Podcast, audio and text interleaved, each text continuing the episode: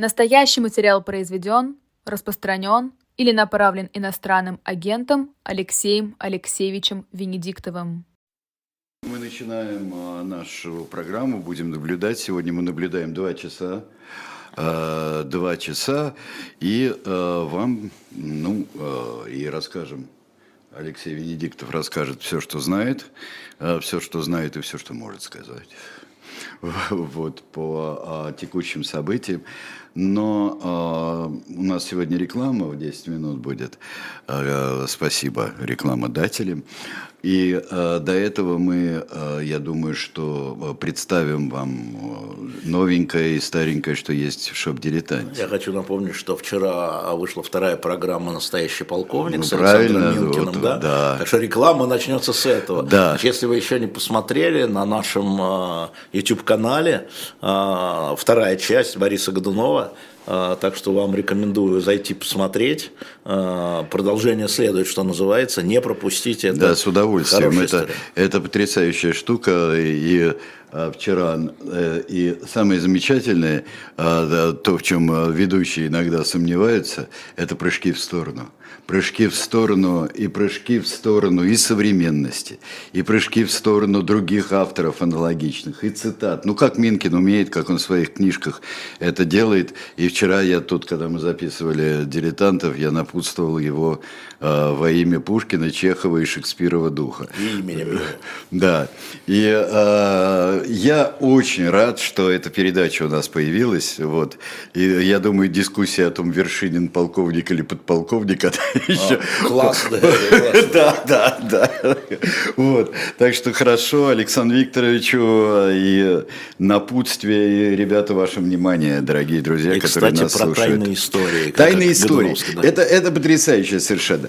Здесь э, есть у нас, э, ну, э, Нет, надо классический... напомнить, что издательство «Терра» в свое Да. время и не переиздавало, выпустило 50 томов разных исторических тайн в романах, повестях и документах. Ну, а когда мы видим сначала там, например, хроника времен Карла IX. Это вот здесь? Вот, вот она здесь. И одновременно князь Серебряный. Вот. Вот. А как? Это же, э, это же вот рядом все. Это же Слушайте, все вот вы- в, одно, в одно время. Я не думаю, что э, вот тот же самый э, Мариме, мы знаем, и к- как они с Пушкиным общались и придумывали разные Да. э, сказки э, западных славян, а, но э, когда вот только вчитаетесь в князя Серебряного, вы поймете, какой же он был гениальный писатель, и не только поэт, а прозаик Алексей Константинович Толстой. Это одна из лучших исторических вещей, которые Но написаны. это все в одном экземпляре. Все в одном экземпляре. Но есть и диковины, просто вообще диковины. Романы, которые, которые мы пропускали и, И не всегда переиздавались, пропускают. и не да, Теодор Мунт, Да, около да, да, плахи, да, гренадеры императрицы. А, и я вам скажу, что это совершенно уникальная штука. Больше а, ни до, ни после. Это, ну, во времена, я не знаю, там, а, Вот издательство Свойкина. Вот эта серия не переиздавалась, не переиздавалась, вот то, что у нас лежит, и все, что у нас сейчас стоит, это уже не 50, а 47 томов, кто-то уже купил три разных тома на shop.diletant.media. А, Вот э, выберите темы, то, Да. что вам интересно, каждая книга в одном экземпляре, мы не поставили их все вместе, как сначала хотели, да, а вот расставили их э, таким образом. Вот Прямо сейчас стоит, и на- пока будет идти реклама, вы сможете зайти на shop.diletantmedia и э, подкупить эту историю. Вторая история, Сереж, связана вот с этой картой, потому что у нас уже э, 70% раскуплено. Значит, это скидочная, клубная, это не скидочная, это клубная карта, их всего 140 в Это вот с результате. твоим портретом Das ist Antrakt. Да, с контракт, абсолютно верно. Значит, если вы а, там на shop.diletantmedia покупаете а, полный комплект журналов «Дилетант» за 23 год, за 12 номеров, вы бесплатно получаете эту карту, и эта карта дает вам право весь следующий год, 24 год, иметь скидку на любой печатный товар то есть на книги, на комиксы и на журналы 10% скидка. Вот сколько раз покупаете, вот на какой, на какой адрес да, будет вот получена карта, с того адреса и будет идти скидка. И я вам хочу вам сказать сразу, что, конечно, это все будет вручную, потому что карта 140 всего суммарно, 140. Ага. Значит, у нас э, уже под сотню продано э, этих комплектов за один день, за вчера я вчера только объявил, а, и осталось около 40, может быть 42, а, это будет действовать, повторяю, весь 24 год эта карта. Так что э, рекомендую это. И последнее, что я хочу сказать, потому что Смешно, это заканчивается. Прости, Илья Иткин да. про карту пишет. Да. Карта как орден подвязки, лимит по членству неплохо придумали. Да, да, да, да, да, да. Да, да, как орден подвязки. У нас э, отдельно остался только один альбом ДДТ с автографом Шевчука. Один вот такой альбом, он один. Их было 50, 49 его за день купили. А, и у нас, он, правда, есть еще вместе в пакете с другим альбомом ДДТ, или, или вернее так, вот это «Волки в тире», тоже есть отдельно. Это новый альбом. А, ну, «Родина, вернись домой» – это вот хит его, антивоенный хит прямо здесь. Здесь и Чайковский, «Потоп», и «Пчела», и «Похороны войны», и, и «Надежда», и «Дрон». Это вот такое. И тоже, друзья мои, Наш облитер тоже с автографом каждый диск. Винил – это винил. Каждый винил с автографом Юрия Шевчука на shop.diletant.media. Все, реклама. Теперь, наверное, будет... Да, Последний давай. Игорь Андлер пишет. Где карта, Билли? Нам нужна карта. Да, да, вот. А вот она. Хорошо. И они все номерные. Да. Я показываю. У меня 009. А, реклама и а, потом вперед. По сути. Ну что ж, мы продолжаем, отвечаем еще на вопросы ваши по ходу дела. Говорите, почему здесь написали, э, почему это у нас э, автограф э, Шевчука, Шевчука на пленке. Ничего он не на пленке, он под пленкой. Он на Дорогие друзья, все нормально, да. И тут написано запрещенное слово «мира». И если вас повяжут, вы скажете, что «мира» – это ваша знакомая. Да, «мира» – это ваша знакомая. Напомню, на shop.diletant.media а, «Родина, вернись домой», а, «Волки в тире», «Танцы», «Надежда», «Дрон», «Чайковский», «Потоп пчела» и «Похороны войны». Да. Это все на shop.diletant.media. Да, и еще здесь масса благодарностей за полковника и за Минкина. Да. Ну, естественно, люди жиру бесятся уже, я не знаю чего. Все мало, дай им палец, локоть по локоть откусят. Говорит, а можно два часа Минкина? Ну вот. А зачем? Вот. Надо всегда немножко, немножко не недоедать. С легким чувством голода да, уходить. Да, да, да, да. Вот. Так что смотрите по пятницам в 16, а, а предыдущие у нас стоят на канале, а, на YouTube-канале вчера. И можете досматривать программа. в любом порядке. Да. Да, в любом порядке они все самоценные. Ну, а так, пока наш .дилетант медиа, что так, надо, то и покупайте. Совершенно неожиданно и спонтанно, спонтанно сказал Песков, да? Спонтанно выдвинулся э, Владимир Владимирович Путин в президенты ну, России. А какая разница? Ну, я, я знал, что ты так ответишь. Ну, потому что это правда. Я знал, Знаешь, что ты у меня так ответишь. любимая, так сказать, ученость от Екатерины Михайловны Шульман, которая говорит о том, что есть новости, а есть события. А новости, которые проходят и исчезают, события имеют последствия. Вот мы тут по событиям, понимаешь? Но а, зачем говорить, что спонтанно-то? Это же вот комизма прибавляет. А какая разница, еще раз? А я могу предположить, что спонтанно, и что? Я, например, видел, как ФСОшники бросились перегораживать подход к Путину в тот момент, когда первый ряд встал и к нему пошел, и отсекли остальных. Если вы посмотрите кадры, которые не обрываются. Ну и что это меняет?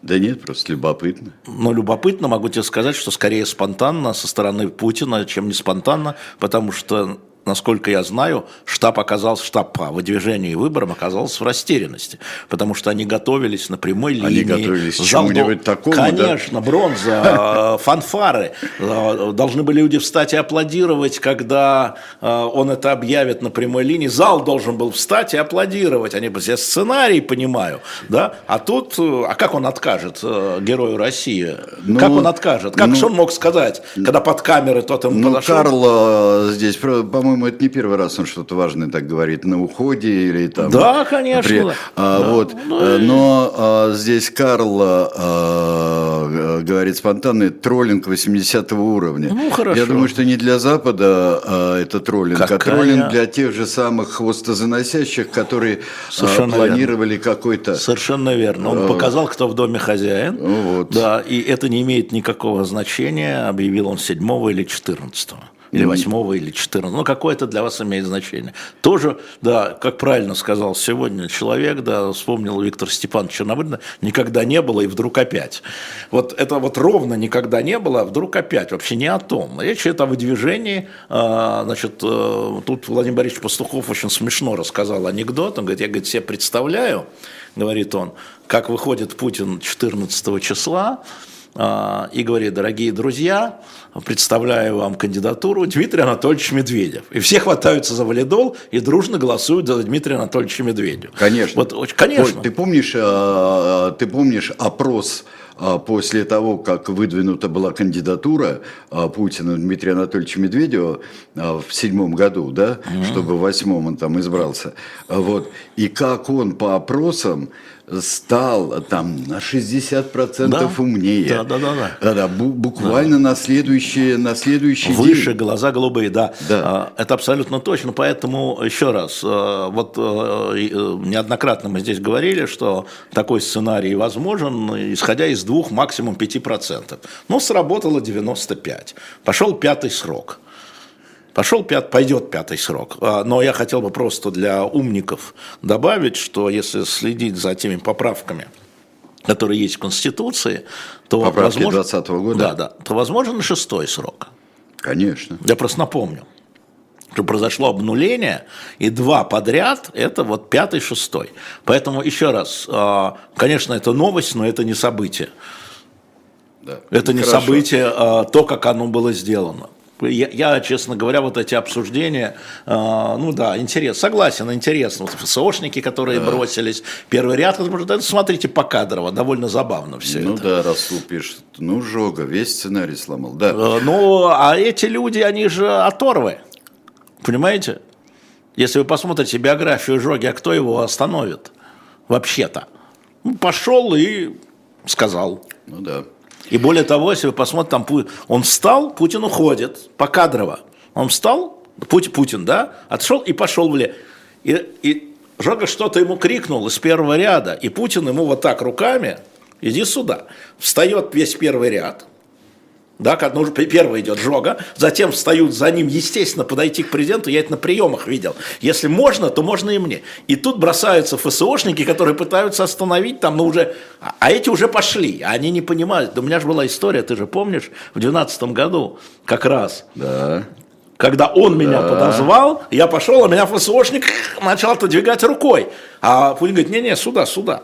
Ну, это тоже очень... А, это его обычные штучки. Это тоже, вот именно что штучки, это да. обычные штучки. Обычные штучки, вот, поэтому... А, я ну, могу позвать, а вы да, эти да, самые ну, развлекайте, парни... Да. А, вы, а вы парни, да, делайте, исполняйте. Да, делайте. Кто такой Жога? Нет, ну везде написано, кто такой Жога. Нет, Владимир Жога, это... Э, это человек... не Владимир это Владимир погиб, извини, да. это его сын, это старший Жога, да, это его отец, герой России, значит, с 14 года он воевал и воюет на стороне сепаратистов э, ДНР, э, его сын был командиром батальона Владимир Жога, герой России, он погиб в 22 году или в 23-м, э, и отец возглавил этот батальон, а сейчас он не на фронте, он сейчас спикер парламента, так называемый спикер законодательного Там собрания Донецка, ну, что понимаете, ДНР, да. да. Да. Ну, он такой вот, он, он уже, э, ему Путин вручал медаль героя его погибшего сына Владимира. Э, он среди там сепаратистских они начинали оба в батальоне Моторолы.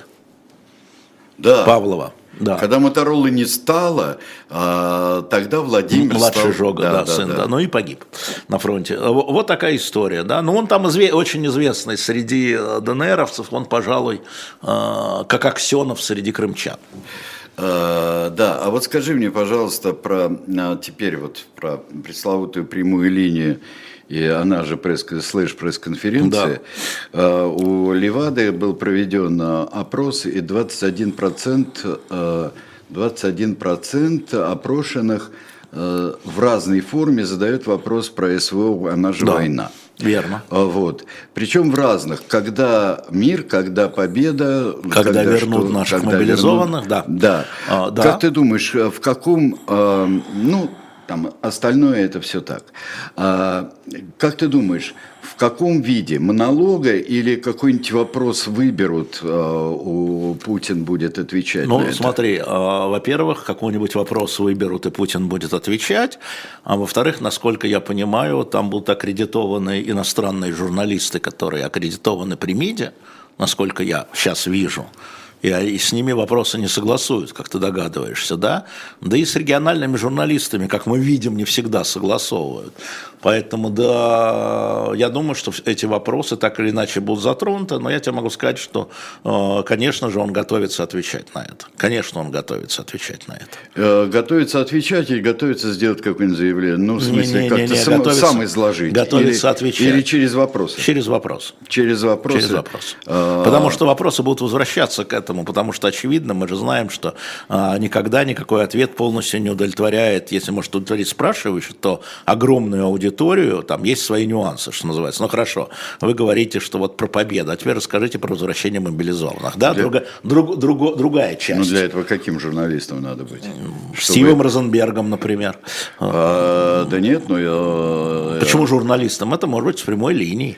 Прямой- Нет, это же, это же реально законодательный вопрос, потому что в законе о мобилизации, в указе о мобилизации не, а, не, отмечено, а, не отмечены ее сроки, то есть ну сколько времени, этого нет. В законодательстве нет.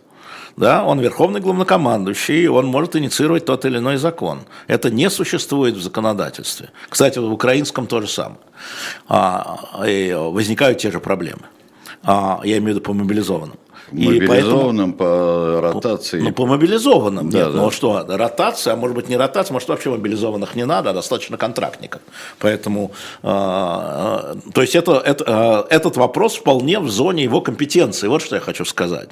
Не от того, почему снега нет, Владимир а есть Владимирович. вопросы, которые не в его компетенции? Ну, конечно, он всегда может сказать, что суды у нас независимые, это к ним. Когда надо. Ну, неважно, он же может сказать, это действительно не в его компетенции по Конституции. Не в его компетенции. В его компетенции там помилование. Не его компетенции даже амнистия. Да, а на компетенции Госдумы вообще-то. А, Поэтому э, по формальному признаку э, вопрос о мобилизации это в его компетенции как верховного главнокомандующего и как человека, который имеет право вносить, а, во-первых, предложения по законодательству, а во-вторых, указами регулировать серые зоны. И поэтому это вопрос именно к нему, не к Шойгу. Я просто обращаю внимание, не к Шойгу. Это вопрос может быть к Думе, к депутатам, да, и к нему, как к верховному главнокомандующему. Верховный главнокомандующий, Да. да. Да, Да. по- поэтому это в его компетенции по законам. А так, пожалуйста, все в его компетенции-то, если, если мы разметим-то. А, Сергей, от эхо никто не пойдет на прямую линию. Эхо нет, оно закрыто. Ну да. А, так. А вообще э, известен ли какой-нибудь отбор, состав или как-то Ну, технология какая отбора? Но э, там журналистов? заявочная история, насколько я знаю.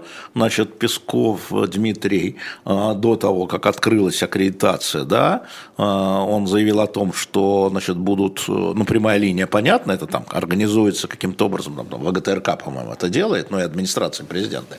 А журналисты, значит, заявочный состав, который а, сначала а, определяет Федеральная служба охраны, но, грубо говоря, если бы я захотел аккредитоваться дилетанта, меня бы не пустили как иностранного агента. Просто. То есть ФСО, проверяет. ФСО безопасность, безусловно, всегда. Ну, мы же знаем, что та же история была, скажем, с российской журналисткой Фаридой на пресс-конференции Зеленского в Праге, да? Сначала открытая аккредитация, а потом служба безопасности президента Зеленского сказала, нет, этот журналист не будет, потому что он российский. Э, Принцип всюду один, да? Сначала заявочная история, потом безопасность и потом пресс-служба. Да, у безопасности в этом смысле, или наоборот, может быть, сначала пресс-служба, потом безопасность, а, но мы видели, что речь шла о том, что, значит, журналисты региональные, там, на бланке, заявка, ну, как положено, да, и не региональные, а, иностранные журналисты, а, было объявлено Песковым «да», и не было деления иностранных журналистов на журналистов из дружественных и недружественных стран, как это было, например, на Питерском форуме, когда журналисты из так называемых недружественных стран не были аккредитованы, потому что с участием президента. Как думаешь, почему изменилось? Не знаю. А изменилось ли? Мы списки журналистов еще не видим. Вот было сказано, иностранные журналисты, аккредитованные при МИДе. Если они все, то все. Тогда тебе... Ну, мы это узнаем, у нас много ну, друзей да. там. Помнишь, замечательно. Но пока отказов никаких мы в публичной, в публичной зоне мы не видим. Помнишь, замечательные были в свое время вот эти обзоры мировой печати, когда все э, газеты мира анализируют э, доклад Леонида Ильича Брежнева. Да. Газета УНЕН да, первым номером, да. Э, вот. Э,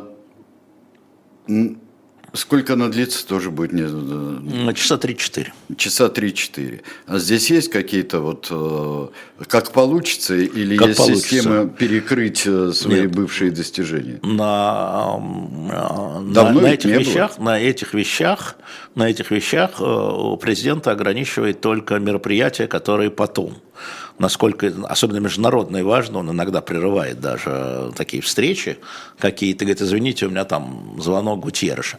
А, это, это бывало и в этом году тоже. Но, насколько я знаю, ничего пока на 14 декабря на второй половине дня а, из такого, из публичного не запланировано. То есть нет снизу ничего. Ну да, понятно. Ну, о, во всяком случае, это все будет следующий четверг, да, насколько я понимаю? 14. 14 это следующий четверг.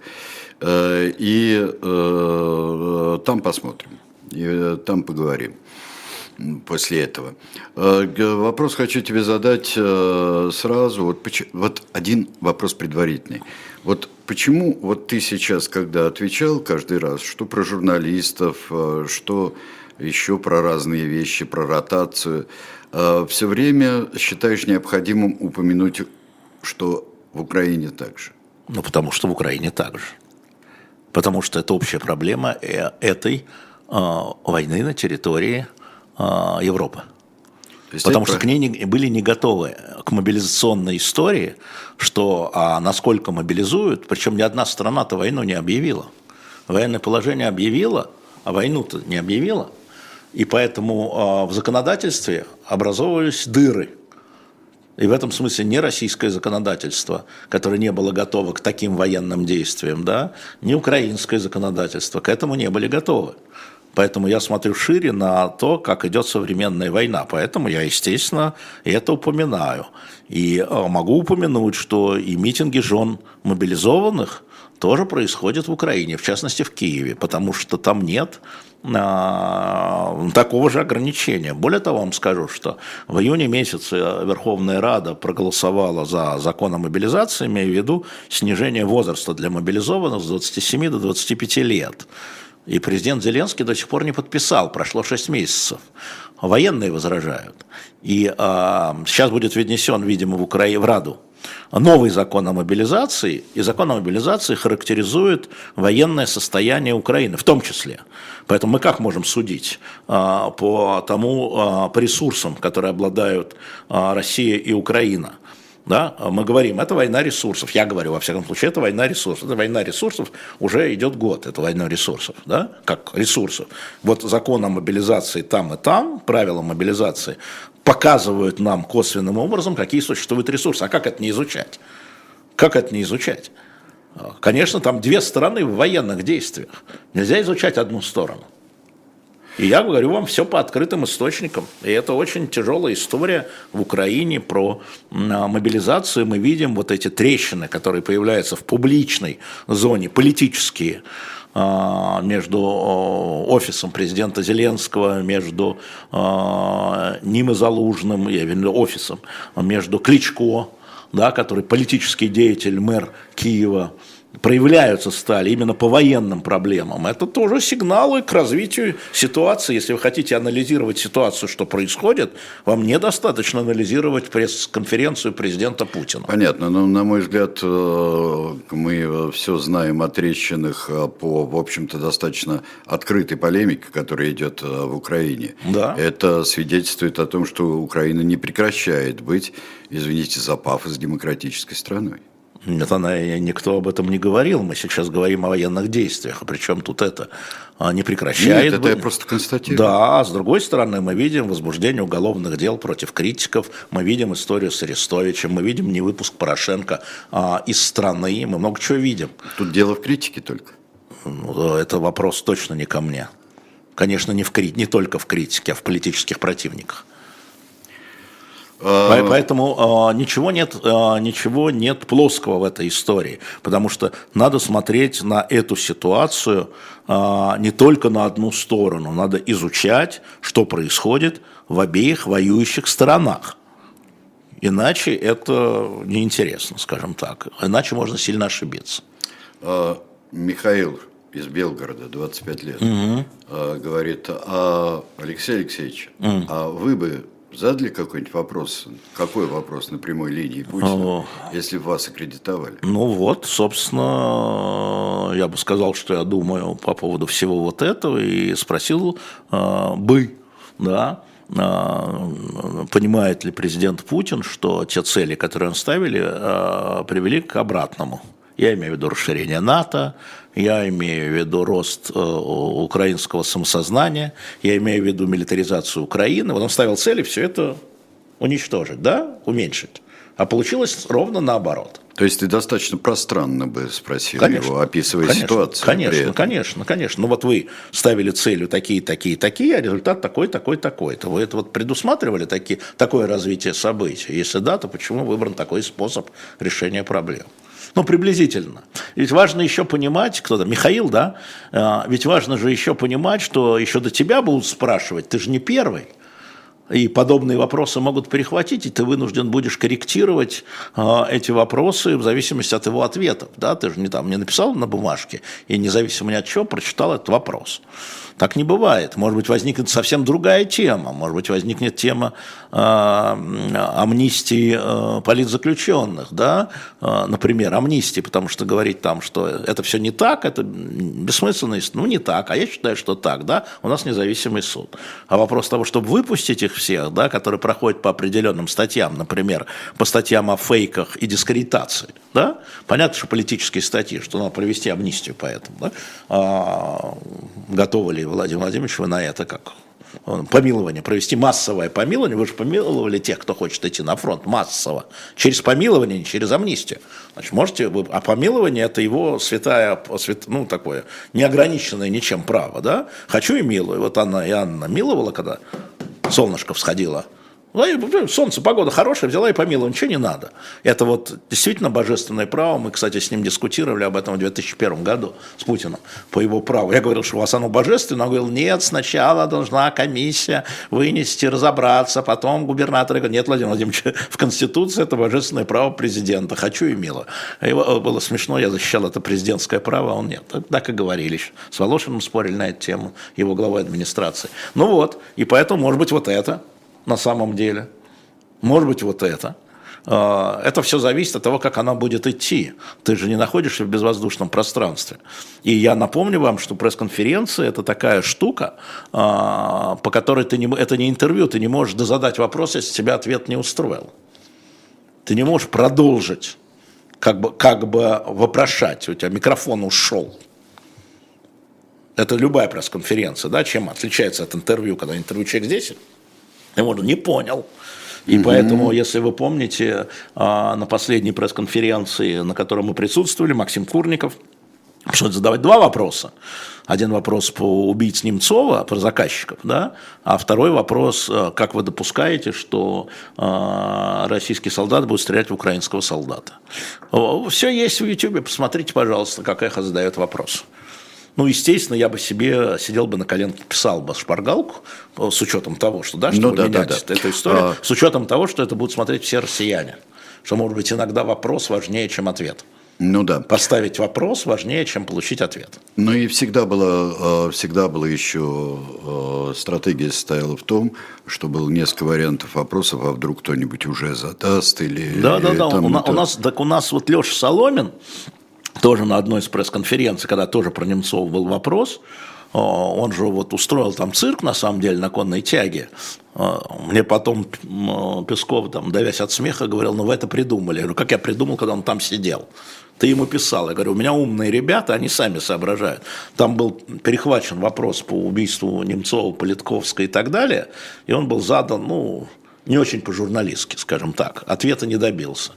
И тогда, когда Леша Соломин получил вопрос, э, право на вопрос от Пескова, он сказал, что вот, э, Владимир Владимирович, извините, пожалуйста, я тут тупой, и, значит, такая, знаешь, тишина повисла, и, значит, Путин начал в него вглядываться. Это видно на экране. А я сижу у себя в кабинете, на, и смотрим, вглядываться.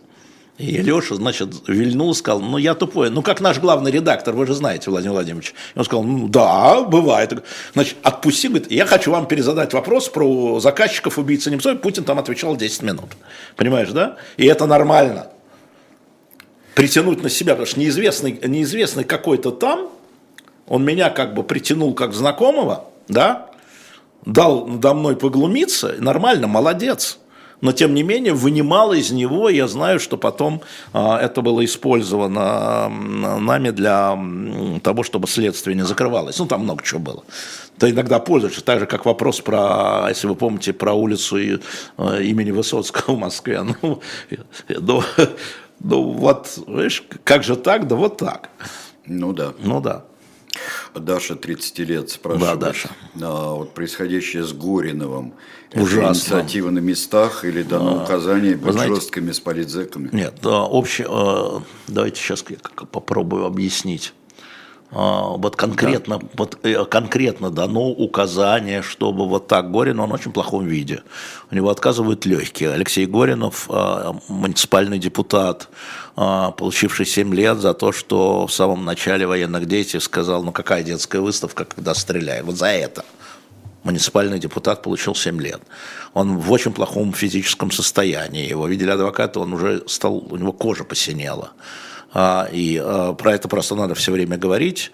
А, Я думаю, что, конечно, если по таким людям, как эм, Навальный, э, Карамурза, Яшин, есть контроль со стороны администрации президента, то по таким людям, как Горинов, кто это? Кто этот человек? А, Там действует такое а, правило. А, Они понимают, тюремщики, что общий тренд на ужесточение, что послабление можешь получить выговор, а усиление, может, не похвалят, а может, и звездочку дадут, да? И вот это вот, никакой жалости, и вот это вот та же история, как э, с Евгением Беркович и отпуск мое в Петербург, я считаю, что это все Ну, так приблизительно в конце так же. концов, там и не, и она и не попрощалась. В конце концов, нет, ее все-таки отпустили, она увидела свою семью, семья увидела ее. Увидела. Решение а, а, ее перевести из э, Москвы в Петербург было принято наверху. А дальше Глум- Пошло глумление. Пошло гумление, совершенно верно. И вот здесь, я думаю, что здесь та же история, вот как на свободе, они все здоровые, говорят тюремщики. А как подали к нам, они все прикидываются больными. Вот так вот приблизительно это происходит.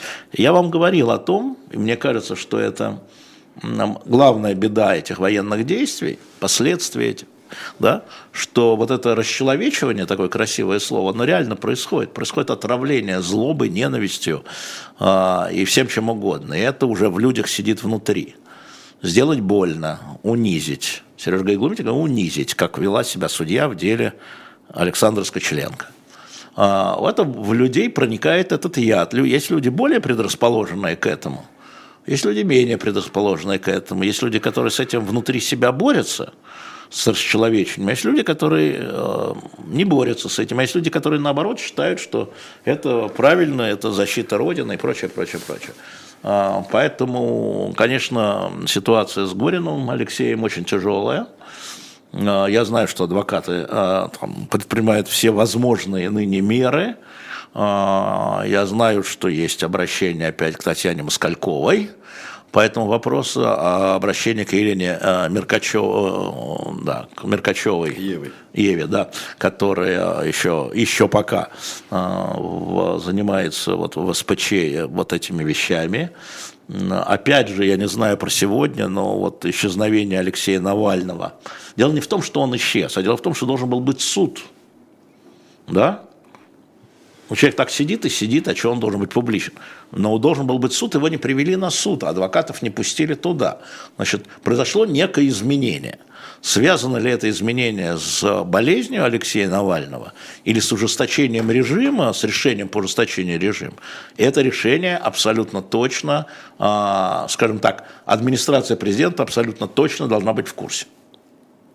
И принимать решения будут по Алексею Навальному таким образом, согласуя с администрацией при не каждый шаг, не каждую секунду, не каждый шаг, но это очень тревожный знак.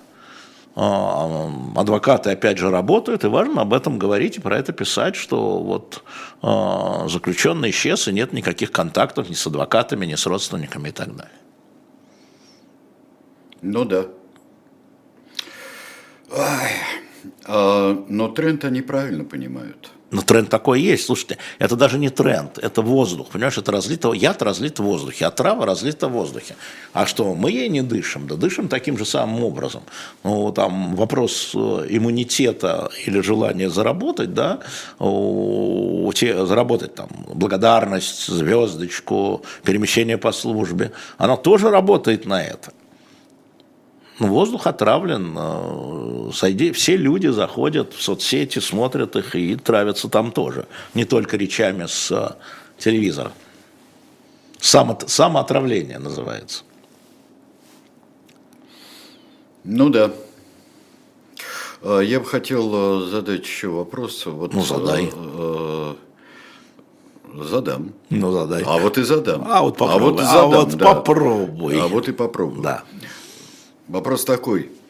А, дело в том, что вот то, что ты говорил вот и про мобилизацию, и про ротацию, и вот это... Я слово ротация вообще не говорил, это ты говорил. Это я говорил, да. потому что это важнейшее с мобилизованными и с а... частями, которые на фронте. А вот и нет.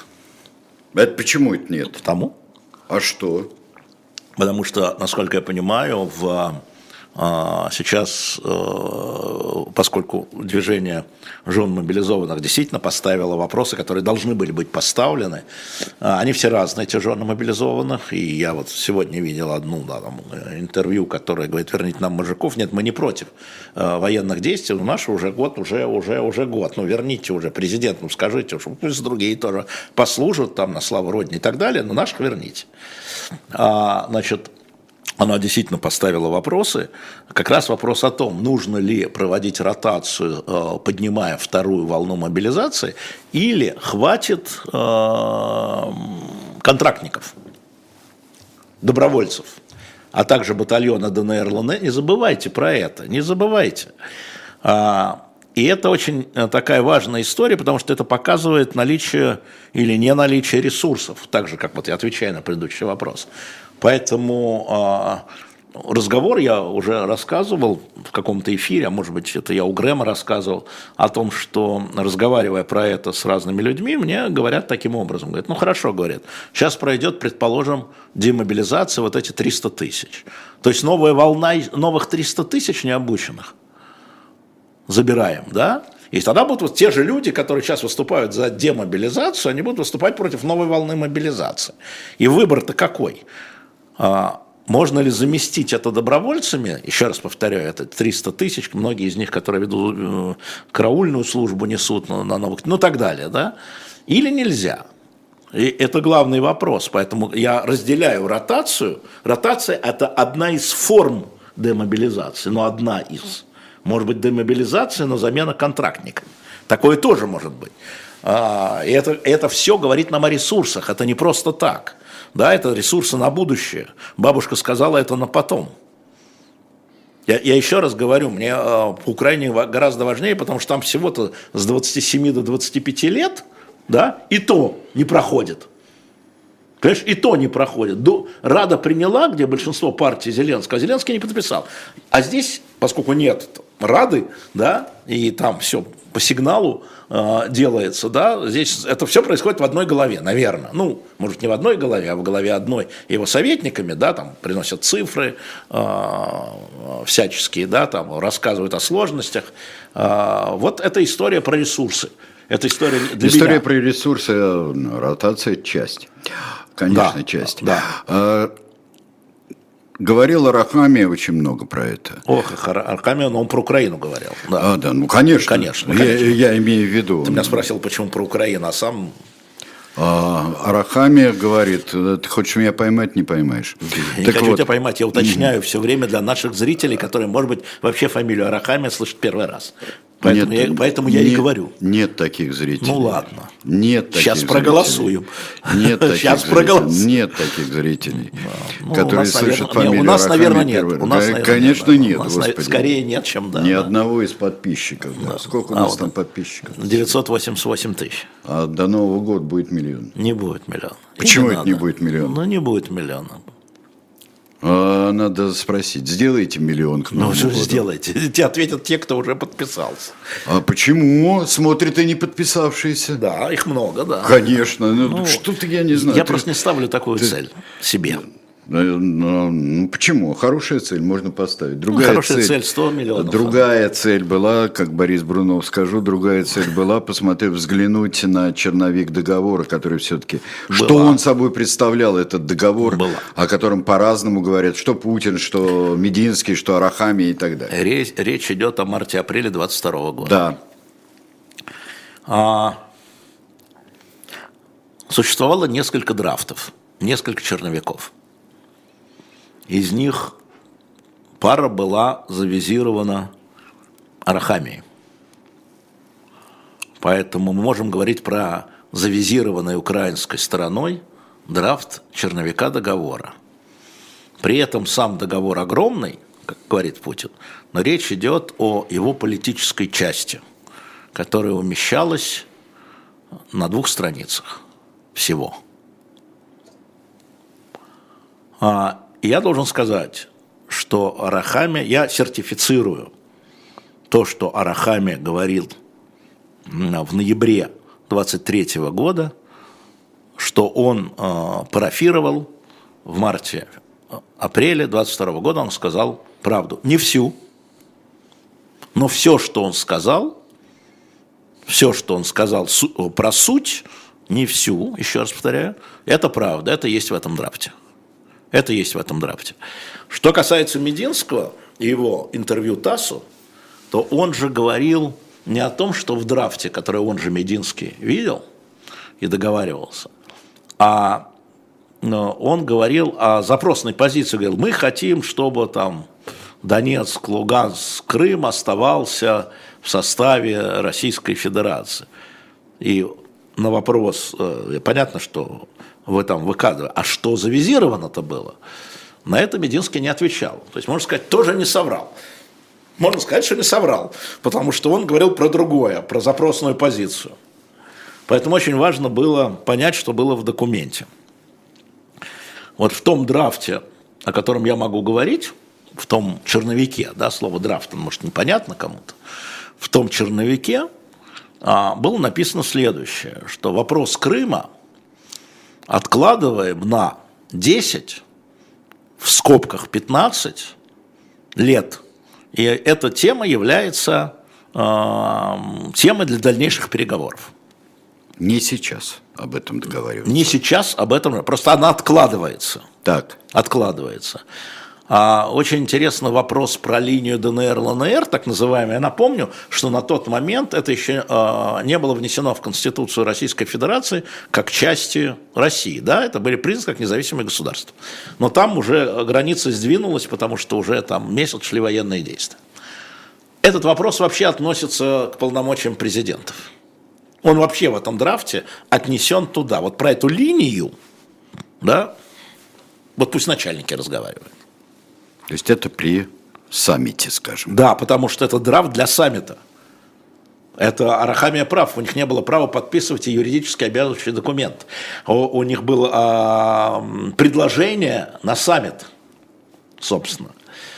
А, Там можно сказать, что Россия не возражала против вступления Украины в Европейский Союз. То есть нейтральный статус подразумевал не вступление в НАТО, написано, а, а нет возражений, там написано по вступлению Украины или там по продвижению Украины к Европейскому Союзу. То есть то, что там возражалось в 2014 году, значит в этом драфте не возражалось. А, из того, что там интересно, да, как бы, наверное, из того, что интересно. Вот все остальное, сколько танков, да, то, то, то, это все приложение. Это все, ну, потом. Я сейчас говорю о политической части. Что интересно, чего не было в этом драфте, Сереж? Ничего про бандеровцев и нацизм. Ничего про русский язык. Ничего. А, вот там история, вот то, что я говорил, это даже история, то, что подтвердил этот документ, а, или черновик документа, это история не про территории. Это территория про статус. Это история стороны, про статус. И про безопасность. И про безопасность, что там интересно, что а, там система безопасности Украины должна была быть прописана, международной безопасности, внимание, и России. Да? То есть от приближения к границам, там тоже вот это вопрос безопасности, то есть он был взаимный, международная безопасность, да, на э, международных, сказать, там не конференции слова не было, но скажу я сборищах, да, но это моя интерпретация уже, не помню слова. То есть там политический документ, собственно, о чем можно было только догадываться, я догадывался. Вот это один, я не знаю, последний ли это был драфт. Скажи это мне, первая история, подожди, я да, да, Да. И вторая история, в этом драфте не было никакого Бориса Джонсона, уже было понятно. Не, ну, ну же... я должен сказать это же, спросят же, сейчас немедленно Нет. найдутся наши британские Нет, друзья, ну, которые спросят. Ну, как э, они рассказывают, что приехал Борис Джонсон, все порвал, все разломал. Нет, там дело не в этом. Там на самом деле это уже комментарии, сопровождающие драфт, этот, этот черновик, были следующие. А, надо напомнить, что в марте-апреле особых поставок а, Украине оружия не было еще, не успели. Западные страны, это март-апрель, если вы посмотрите, вот поставок не было. А, и Борис Джонсон приехал не с тем, ну это такая простая история, да, чтобы там не подписывайте все, а он приехал с тем, мы вам все дадим. Потому что западная держава, до этого украинская сторона понимала, что Киев может пасть, суверенитет может быть потерян, да, и, и говорили выбор... только о том, как там что да, вот и выбор, организовать при потере. То, да. говорил, да, да, да, да, Правительство в изгнании во Львове. Да, именно, да. И в этот момент приезжает э, премьер-министр Великобритании от имени Запада, который говорит, нет, вот эту часть, ребята, вы сейчас будете получать. И поскольку одновременно, с одной стороны, естественно, э, Буча, а с другой стороны, обещание поставок вплоть до, и это, как я теперь понимаю, а, качнуло весы для украинского руководства, для украинского руководства а, в пользу не подписания, не, не, прерывания переговоров, скажем так, не, не буду, а, прерывания переговоров, да, вот, ну, все-таки вот Обще, с одной стороны, общественное мнение Украины, а, которое на Бучу смотрело, в общем, как на людоедство – да? А с другой стороны, западные партнеры, которые еще ничего не дали, но сказали, сейчас, сейчас, сейчас уже на, эшелоны на подходе. Вот тогда продолжаем. Тогда, тогда понятно механизм э, прекращения, прерывания переговоров. Оксана спрашивает, а кто подписал это соглашение с российской стороны? Это драфт, полученный российской стороной от украинской. И там стоит подпись Арахами. Не подпись, а инициалы. Ну, параф. Этот черновик представляет собой, э, если обобщить, представляет собой набор политических вопросов, которые войдут или не войдут, э, которые могут быть... С которым согласилась Украина в лице своей мог, делегации. Которые могут быть предметом э, переговоров. Ну да, если говорить дипломатически, да, но это опять, это то, на что э, согласна была украинская делегация. Вряд ли Барахами это парафировал без согласия с офисом президента и самим президентом Зеленским. Вот, это вряд ли. А, но это, там сказать, как бы, вот, вот наши, наши уступки. И вот наши требования. Список компромиссов, которые они, на, на которые, которые они готовы на были которые пойти. готовы были пойти да, при да, удачном да. там, ходе Поэтому переговоров там нет, и при этой а, Там нет то, что я видел, там нет парафа а, господина Мединского, потому что это пришло с Украины в Россию. А, вот так. Да. То есть, собственно, пришло, что ему парафировать. Это было доложено Путину. Так, э, ну, понимаете, Жора Секс Обжора, который пишет нам, что э, и приводит слова, вот что России потери 30, 300, 338 тысяч, а 1 миллион 126 тысяч Украины. Он считает, вот, я, вот скажи мне, пожалуйста, взятие с потолка всевозможных э, цифр – мы не можем сказать сейчас, каковы потери там и там. Нет, мы не можем сказать, каковы потери, мы можем предположить. Мы знаем, что, скажем, коллеги из BBC ведут учет, извините, сайта, где а, хоронят участников СВО. И это не все, что есть, да, это не все, что есть. А, там порядка 30, по-моему, двух или трех тысяч. Я прошу сейчас чат, помощь чата. Посмотрите, пожалуйста, я не помню цифры. Вот 32 или 33 тысячи захоронений участников а, войны с СВО. А, это, не, это может быть только часть. По Украине мы видим тоже BBC-шный что они, они едут по территории и видят вот свежие могилы, да, и потери, но мы их не знаем. Но я вам могу сказать, что, конечно, погибших с обеих сторон, это десятки, а может быть сотня тысяч. Вся армия Украины, смотрим Арахами, а, призванная, это миллион человек. На а, линии соприкосновения 250 тысяч. На линии соприкосновения. Это говорит а, глава фракции «Слуги народа», то есть глава партии Зеленского Давид Арахами все, что мы знаем. И проверить это тоже невозможно. Поэтому игрище в количестве там погибших, это все оценочно. А, обычно так, вот сгорел танк. О, сразу говорим, 4 погибших. Бежал экипаж, не бежал. Сгоревший танк можно посчитать, да, путем спутника, да, или путем там продвижения по территории.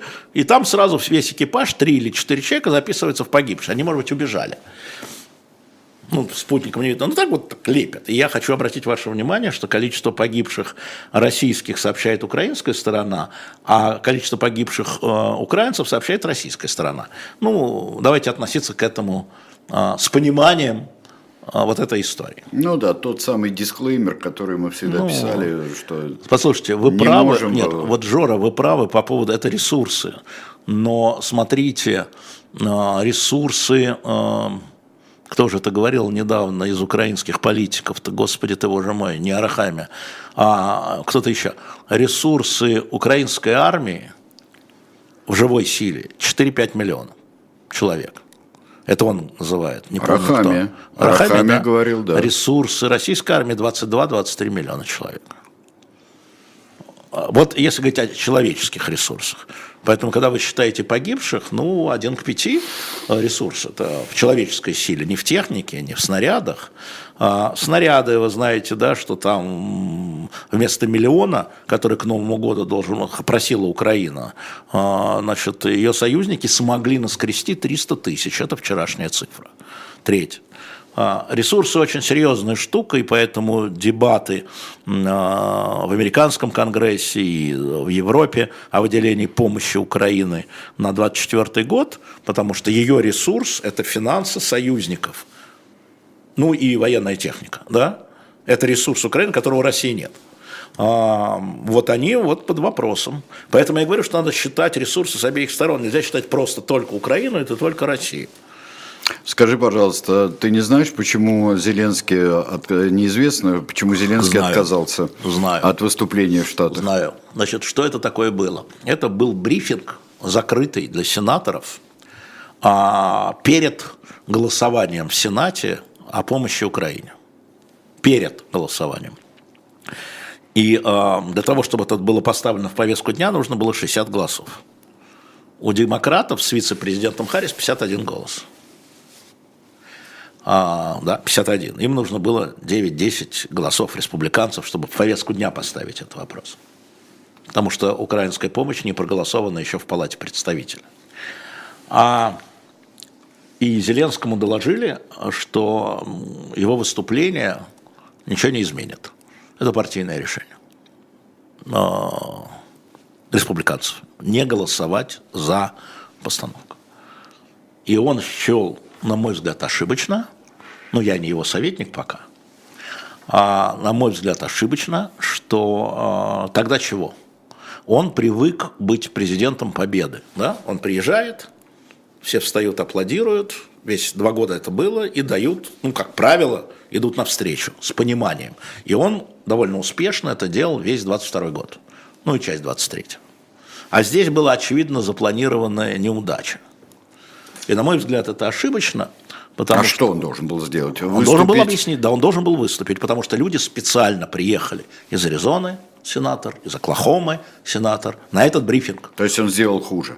Ну, вряд ли он сделал бы хуже. Я думаю, что голосование Нет. было такое же. Но... Нет, он сейчас сделал хуже. Он сейчас, но он сделал хуже, потому что люди это запомнили. Это неуважение для них. И они это, э, люди, как понимаешь, сенаторы американские это очень хорошо чувствуют. Ты нам обязан, и ты же нас унижаешь. То есть они уже собрались. Они приехали на день раньше в Вашингтон. А, это ошибка. Ну, она не смертельная. Я думаю, что проголосуют за помощь. Я думаю, что э, с опозданием, но проголосуют.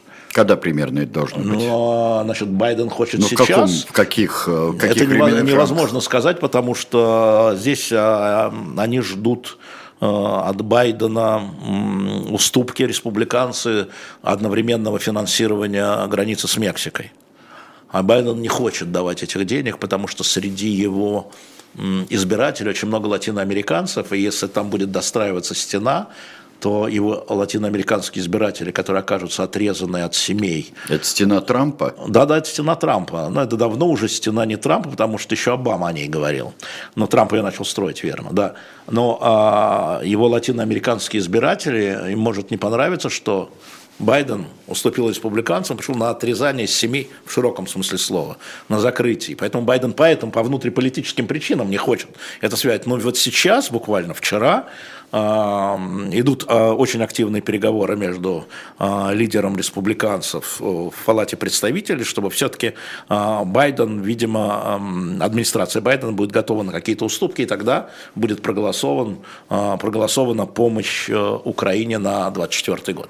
Отдельно, не пакетными, со всякими Может быть, и пакет штучками. не имеет никакого значения. Ну, если, даду, если дадут на мексиканскую границу, какая разница? Мы сейчас говорим о помощи Украине, а в каком она идет пакете, хоть со страховым правым полюсом, какая разница? Ну, это влияет, как ты только что сказал, влияет э, на решение, вот в каком пакете. Ну, э, э, сначала, как, как сказал один из сенаторов республи... из палат представителей республиканцев, мы все хорошо знаем, видимо, где проходят границы Украины, и не занимаемся собственными границами. А давайте сначала собственными границами займемся. Кстати, Ирина спрашивает, 28 января 2003 года Путин и Кучма подписали договор о границе да. между Украиной и да. Россией. Да. Он аннулирован или он формально он, действует? По-моему, не помню, Ирина.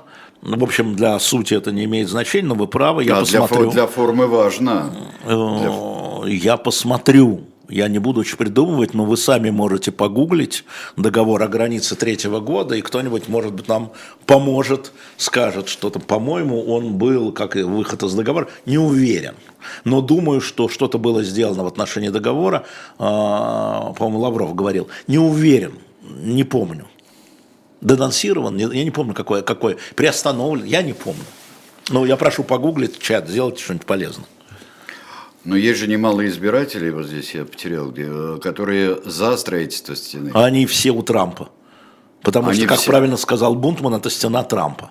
Стена Трампа. А, то есть а, финансирование стены не принесет Байдену новых избирателей, да, но может отбить латиноамериканскую, часть латиноамериканских избирателей. Так считают э, стратеги Байденовского штаба. Ну вот, что я могу вам сказать. Я пока не его советник. Ты все время говоришь, пока не его Но это я троллю наш чат, а, чтобы они спрашивали. Чат.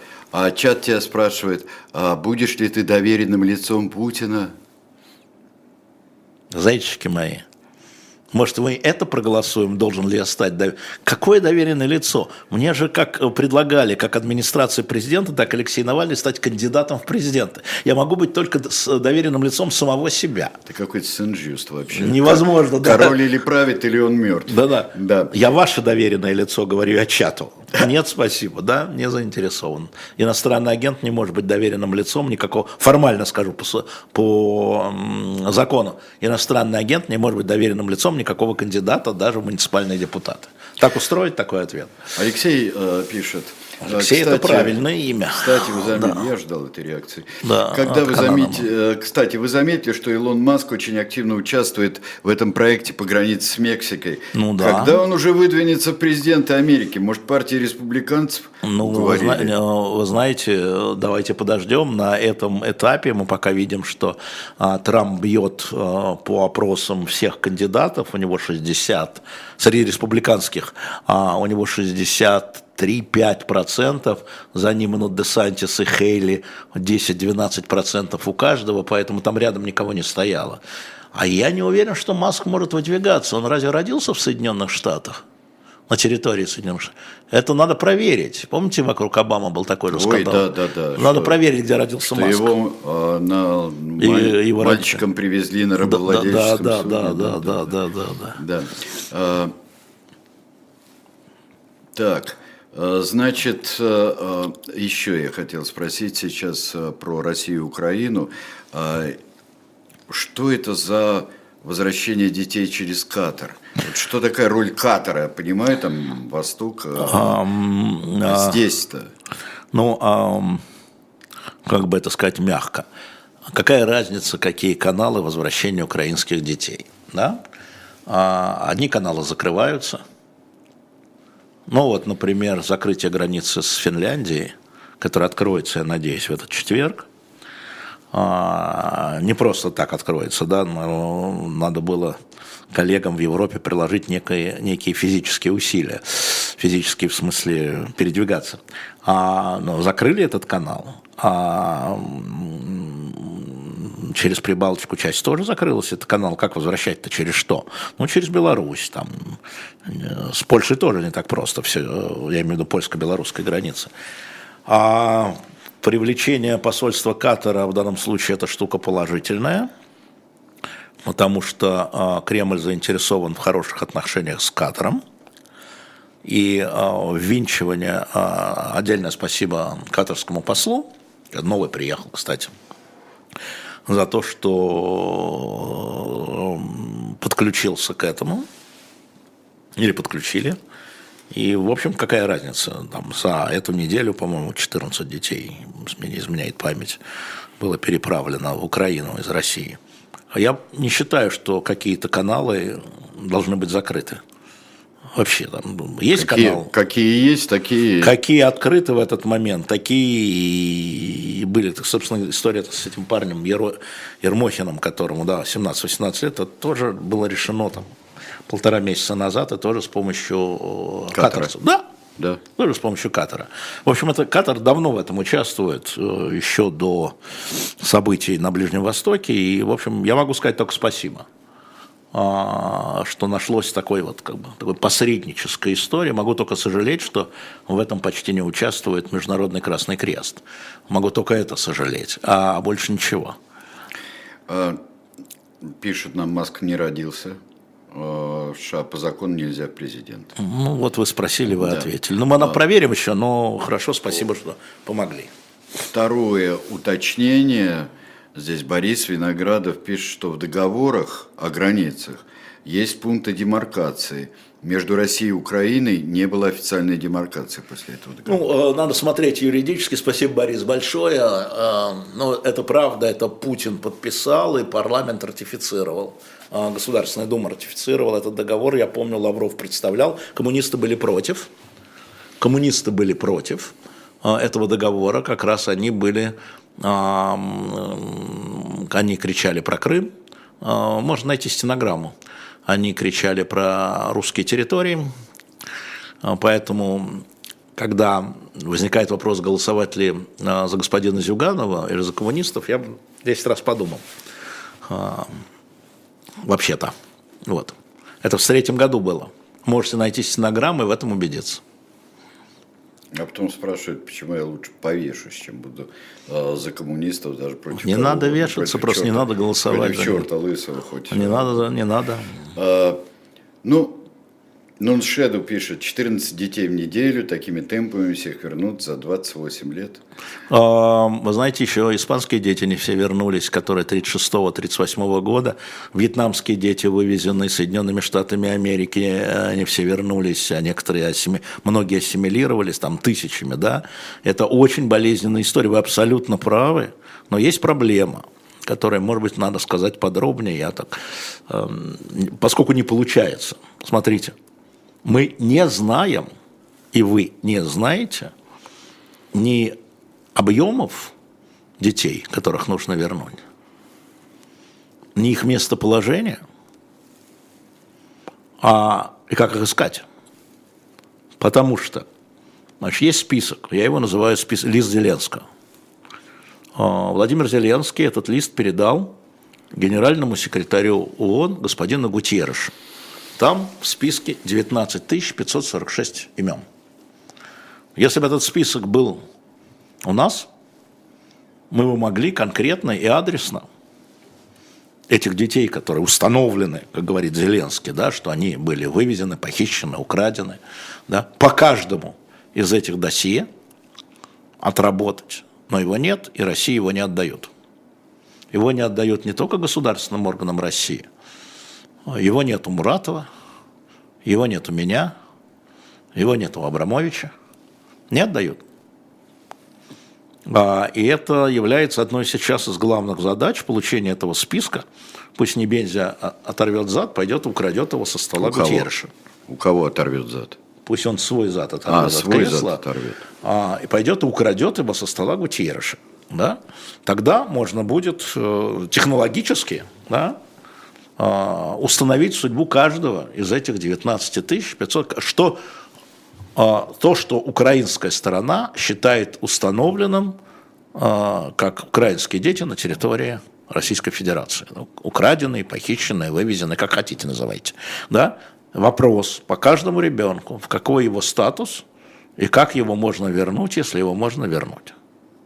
Вопрос, входят ли в этот список дети из детских домов, которые были в ходе военных действий перемещены из а, Херсонской губернии, Донецкой и Луганской и Запорожской губернии, да, и Харьковской, были перемещены на территорию России. Если да, то вопрос возвращения детских домов, детей из детских домов а, это совсем другая технология а, возвращения, да, куда, кто ответственное лицо, кому, на каком основании и так далее. А, например, я говорю, вот например, ну, у нас по прикидкам там 2-2,5 тысячи детей, может быть, 3 из детских домов вот с территории Украины, а, прошу прощения, а остальные 16 тысяч из листа Зеленского, это кто?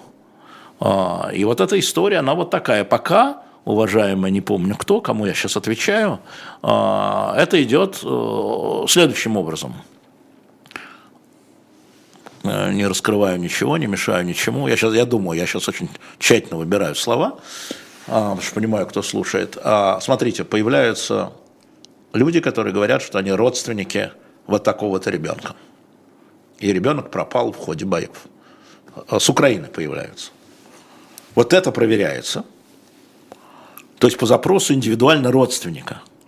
Да, вот есть. Мальчик Петя, 7 лет – с улицы там имени, я не знаю, Янка Купалы, город Мариуполь, дом 24. Вот понятно, да? Значит, идет проверка этого.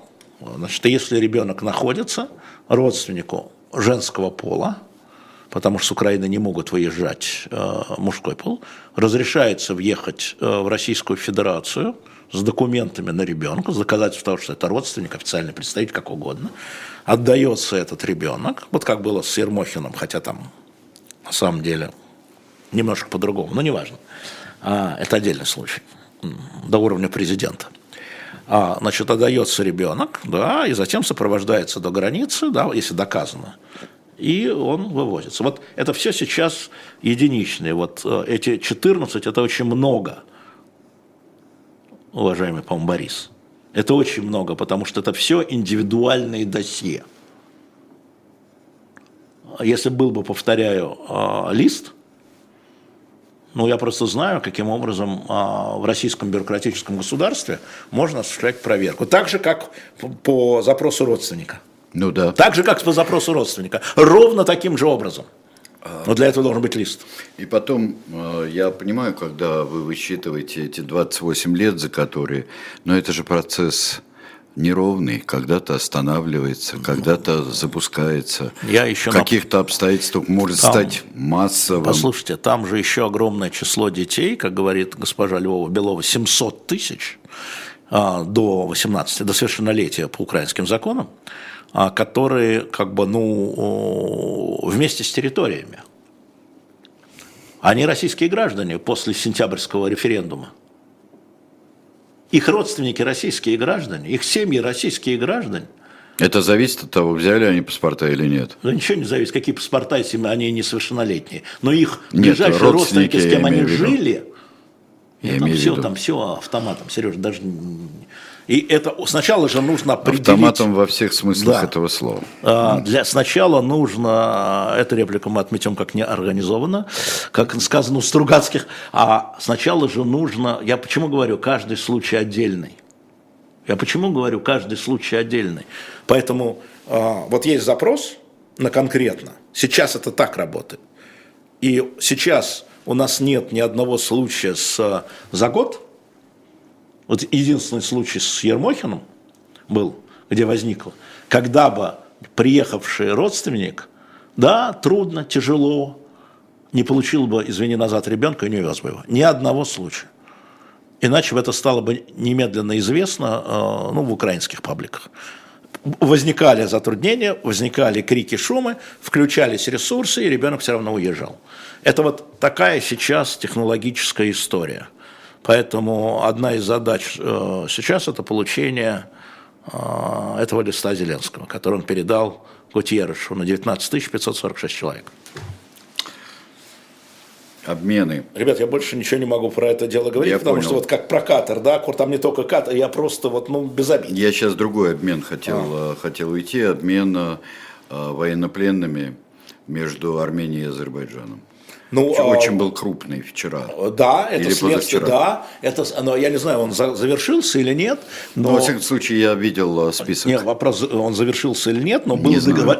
договоренность была достигнута вообще. Мы наблюдаем а, определенного рода прорыв, который связан а, в первую очередь, видимо, поскольку переговоры секретные, с взаимным отказом от территориальных претензий. Это для Алиева было главное. И Алиев понимает, что не всем в Азербайджане это сильно нравится. Что это воспринимается как уступка Армении, отказ от каких-то восьми городов, Азагизурского коридора. И поэтому... Отказ от коридора? Отказ даже? от коридора. Было же требование коридора, значит, отказ от этого требования. Конечно. Ладно, по Ирану поедем. Неважно сейчас про другое да хоть по космосу. Сейчас важно, что Алиев понимает, что это частью э, азербайджанцев э, будет восприниматься, политической силы Азербайджана, будет восприниматься как слабость и уступка, да, и поэтому он и идет на досрочные выборы. Пока. Поэтому он... Какая, как, зачем проводить сейчас выборы? Да не зачем. Пока на подъеме. Пока э, вот это ничего не произошло. Это первая история. Мы видим это следствие для Азербайджана. А, вторая история связана с тем, что отказ от взаимных территориальных претензий разблокирует э, другие вопросы, поскольку это главный вопрос, да, обмен военнопленными, который никак не мог идти, там, или шел там один на один, понимаешь, да, поименно. Вчера было сказано о том, что еще один раз было подчеркнуто, во всяком случае публично, что все а, святыни в Карабахе находятся сейчас под охраной, если надо усилим, покажите нам карты, что мы там делаем не так. Это было международным посредником сказано. Езжайте, смотрите. И возвращение 100 тысяч, а, кто готов вернуться, мы вас ждем, было сказано. А, Карабахских. Да? Из 100 тысяч из тех все население, да. 120. Да, да, но всех ждем. Он сказал, всех ждем. Ну, значит, азербайджанское гражданство, потому что это азербайджанская территория. Но вот мы все будем сказать. То есть даже на уровне э, вербальном, мы же не знаем, как повернется, но на уровне вербальном мы видим, что это следствие неких договоренностей, которых мы не видим. Но они есть. Они есть. И э, сейчас очень важно смотреть, э, как будут себя вести ястребы в обеих странах – которые, естественно, будут недовольны даже этими вербальными соглашениями и будут пытаться их сорвать. Надо смотреть и на провокации, надо смотреть и на Пашиняна долой, Алиева долой, но надо смотреть и на провокации. А, как-то так. считаешь оптимальное решение там нет оптимальных решений, Сереж. Нет? Ну, конечно, нет. Но люди вынуждены были уйти из своей культурной среды. Я сейчас говорю только про культурную среду. Она реально разрушена. Ну, или разрушается, да, так не бывает. Э, возвращение очень проблематично, потому что они не верят. Ну, даже вот так, они не верят. Конечно, не верят. Конечно, не верят. Да, поэтому э, все решения плохие, а, а хорошего в том, что э, сейчас не вспыхнет новая война за те 8 городов или опять за прокладывание коридора, да, при таком преимуществе военном а, Азербайджана, военной силы, да, ресурсной, а, это была бы очень кровопролитная война. Скажи мне, пожалуйста, как по твоим сведениям или как тебе а, кажется, по рассуждениям, роль Турции дальнейшая здесь просматривается каким-то образом, как, скажем, останавливающее, умиротворяющее или наоборот э, под, под, разжигающее? Не, Турция разжигать ей нечего разжигать, ей важно, чтобы Азербайджан был частью Великой Османской империи, не обязательно территориально, да, признавал э, султана главой, понимаешь, да, там, идеологическим главой, там, каким угодно главой. А Турция ведет э, свою политику на расширение своего влияния. И сейчас для нее главное отнюдь не Азербайджан, а ближневосточный конфликт. Это вопрос расширения возможностей. И занимая явно антиизраильскую позицию, при том, что Турция была чуть ли одна не из первых стран, признавших Израиль, мусульманских, да? А, Турция поменяла в этом смысле вектор, потому что она видит, что кругом вынуждены страны а, занимать, даже те, которые в тайне желают уничтожения Хамас, антиизраильскую позицию во всей этой истории. Она а, возглавляет эту историю, несмотря на то, что она член НАТО, да, там, ну как бы считайте там, ну, одновременно одной ногой в Азии, одной ногой в Европе, как со времен Мехмеда II. А, вот, э, поэтому для нее сейчас армяно-азербайджанский конфликт не является главным. Они помогли Азербайджану, э, соответственно, в разрешении в этой фазе этого конфликта. Нет военной фазы конфликта, военная фаза переместилась на Ближний Восток. И у Турции э, самое главное – это ее военные возможности, да, там, угрозы военные и так далее. Поэтому она сейчас, э, насколько я понимаю, вообще вне э, активного игрока на армяно-азербайджанском треке. То есть вторичен, третичен, четвертичен, конечно, есть, но так – а скажи, пожалуйста, а вот на Ближнем Востоке Турция сейчас как-то а вот как была, так и есть, начиная там с 7 октября. Да, ну она все там, все продолжается, все развивается. Вот я потому и спрашиваю. И там сейчас, э, например, вчера, мало кто на это обратил внимание, вчера где они собирались. Значит, э, министр иностранных дел Лиги арабских государств э, с госсекретарем США Блинкиным. Был один вопрос. Готовы ли арабские страны выставить воинские контингенты в Газу? А по утечкам ни одна страна не согласилась. Иорданцы впрямую отказались, остальные ничего не говорят, но, судя по всему, разочаровывающая встреча Блинкина с министрами. Да, кто вот это, вот гарантировать безопасность? С одной стороны Израилю, а, а с другой стороны жителям Газа, да, потому что если там стоит иорданский контингент, Израиль вот так себя вести не будет. Нет, никто не хочет, никто не готов. А, возникает вопрос Турции, но Турцию не захотят, соответственно, явно арабские соседи. Это слишком усиление. Ну, там такая очень путанная, я бы сказал, дипломатия, потому что в центре стоит вопрос, как остановить Израиль в Газе, потому что постепенно мы видим это голосование по ООН, общественное мнение государства – раз, общественное мнение улица палестинская э, или арабская – два, улица в Европе три, и мы видели историю с американскими университетами четыре а, да, это все антиизраильское антиполитика израильская, которая сейчас, это все нарастает внутри Соединенных нарастает Штатов. Так, а, нарастает. А как же, а, например, извинения от университета? Да, с одной стороны, ну, какое извинение? Извинение извинением, но никто не наказан. И извинение было такое, что я неправильно сказала. Ну, сильно. То есть она в Конгрессе говорит, вот присягой. Одно, а, а в потом, Твиттере другое. А потом комментируется, да потому что, что она это чуть было не, не чуть не уволена была. На, в понедельник, по-моему, борт собирается по вопросу о кадровой политике университетов. Но в Пенсильвании точно в понедельник, а Гарварда, не помню, мне Женя Альбас говорил, я забыл. А, значит, э, да это ну И это же вопрос не только в, в ней. Этот вопрос и в тех людях, которые искренне позволяют себе такое в США. И Блинкен понимает, что на самом деле это избиратели Байдена. Это левые. Это же все опять туда. Мы живем в причудливом мире. Ну, он всегда был такой, просто не было соцсетей, мы не знали о некоторых да, деталях. я не сказал, что мы сейчас живем. А, ну, мы всегда Мы живем. вообще живем Но. в причудливом мире. А, ну, да, наверное наверное.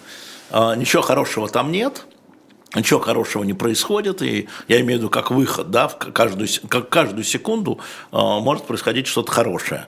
А, но в целом ничего хорошего нет, последствия будут тяжелые, они будут радиоактивные, токсичные для всех участников этого дивного процесса. Дивного в смысле удивляющего. По-прежнему, значит, значит, освобождено 110 заложников и выпущено из тюрем было на первой фазе 238 а, значит, палестинских а, а, арестованных. Значит, остается порядка 130 заложников, из них 20 женщин, двое детей, сколько там, 40 иностранцев, не помню сколько. И вот это прервалось. От чего прервалось не все-таки на самом не деле? Не знаем. Все, все друг друга э, обвиняют. Э, значит, в какой-то момент наши друзья катарские переговорщики а, получили сигнал, что Хамас не выполнит. Они взяли паузу. Израиль немедленно, то есть это был первый шаг Хамаса, невыполнение. Израиль немедленно перешел к военной операции, к жесткой фазе. А, вот а, почему, что случилось, как оно, это сейчас даже гадать не буду, а, потому что во время военных действий там мы не видим какие-то вещи. Вот почему, например, 6 июля не были обменены ни одного военнопленных э, Украины и России. 6 июля. А до этого так бодренько все. Как-то, ну бодренько, сотнями. От чего? Тоже каналов нет или что? Не, каналы есть.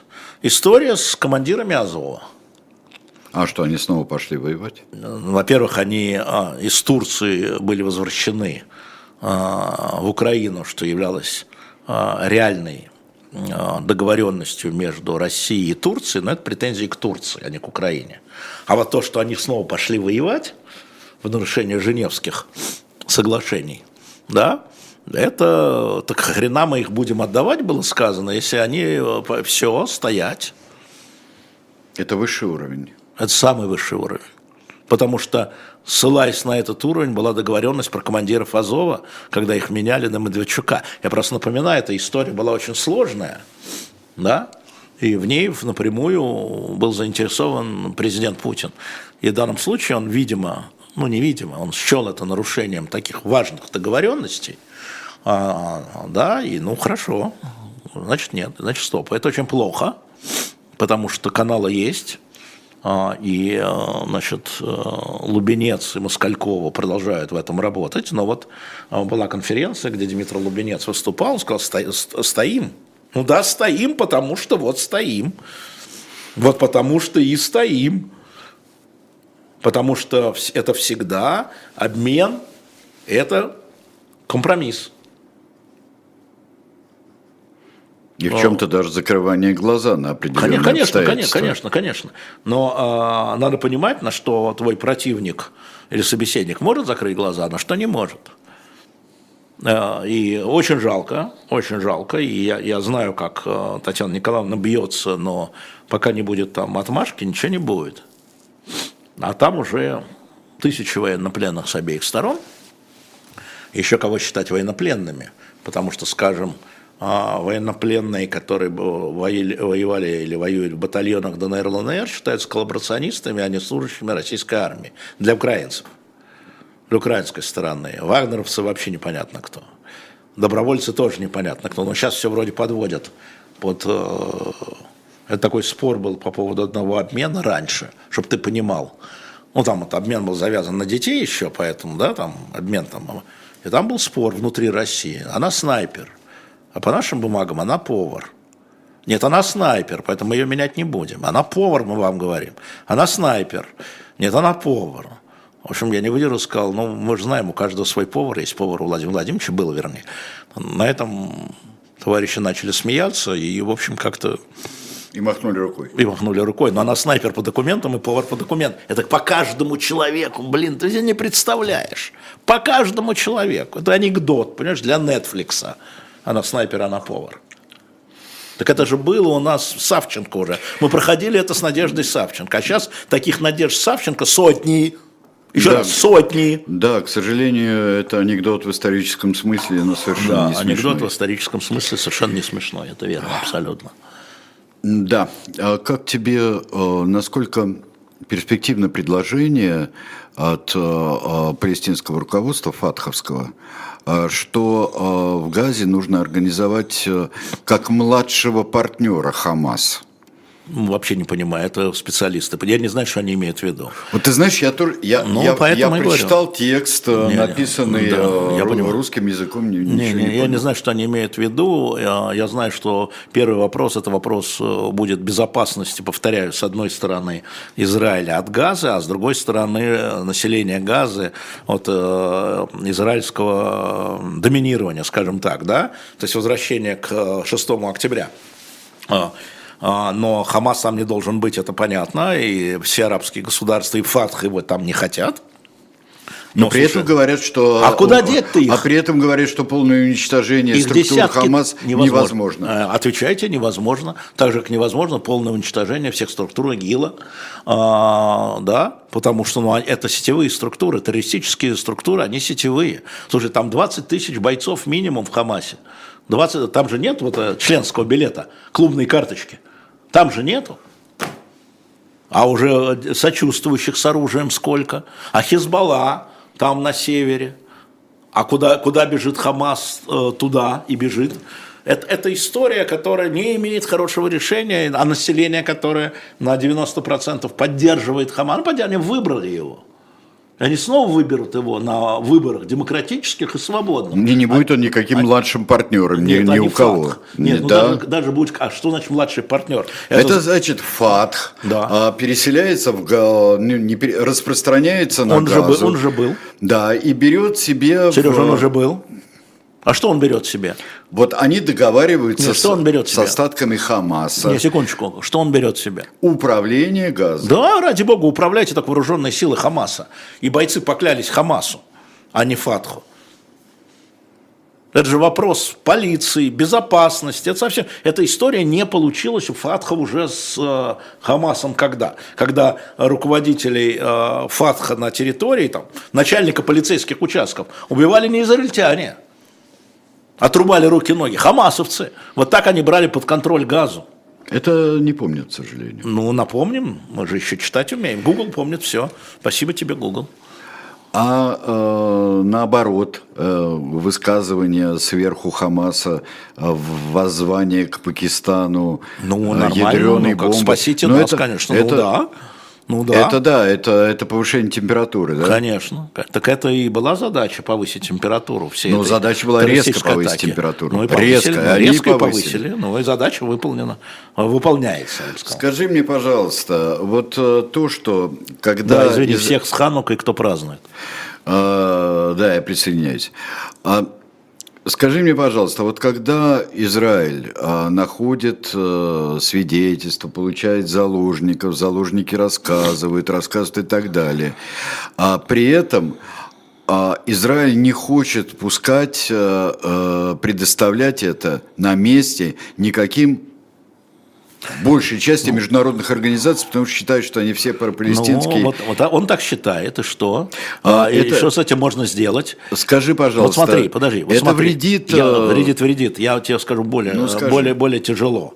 Значит, в израильской культурной традиции, в еврейской культурной традиции нет э, правила показывать умершего, тело умершего или погибшего человека. Его закрывают, да? Его, с ним сидят 7 дней, а на восьмой день жизнь начинается сначала. Он похоронен, все.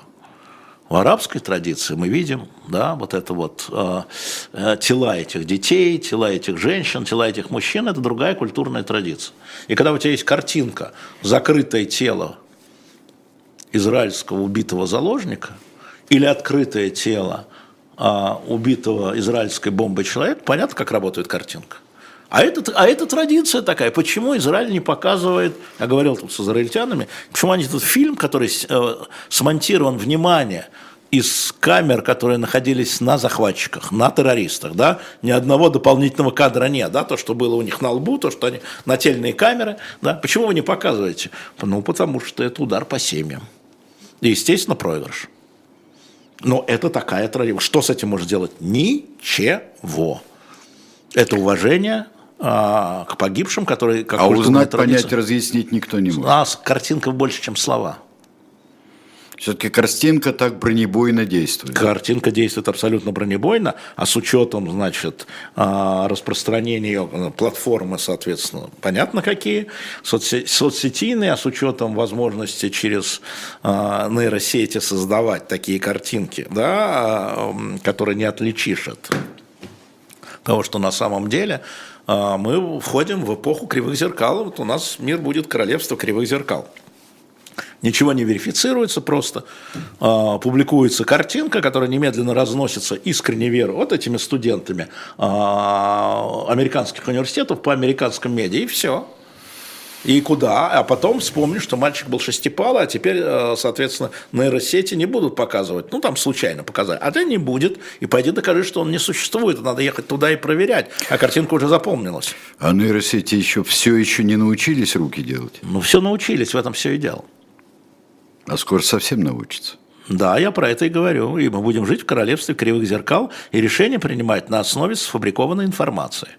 Естественно, ошибочной, потому что информация сфабрикована. Естественно, манипулятивными. Это угроза, которую надо понимать. Илья, это уже не хвост виляет собакой, а это уже хвост виляет самолетом уже. Ты знаешь, а, в Твиттере, в Твиттере а, возникли эти голосовые комнаты, а, заново, я сегодня буду в 19 а, в Твиттере, в голосовой комнате, как раз вот рассказ про то, как журналисты на войне. Что делать журналистам на войне? И как им а, бороться с манипуляцией, дезинформацией. Ну, те, кого я называю журналистами. Что есть люди, которые производят манипуляции и дезинформацию. Да? И мы об этом поговорим в Твиттере, так что те, кто в Твиттере есть, приходите в 19, это у нас а, платформа, ну, Твиттер «Белой вороны», они называют себя «Белая ворона», они меня позвали в эту голосовую комнату, я там поотвечаю на вопросы, а, по Москве 19, естественно, а, на вопросы, касающиеся а, борьбы в военное время с манипуляцией дезинформацией. Скажи, пожалуйста, я тут э, просматриваю чат. Это чрезвычайно познавательно.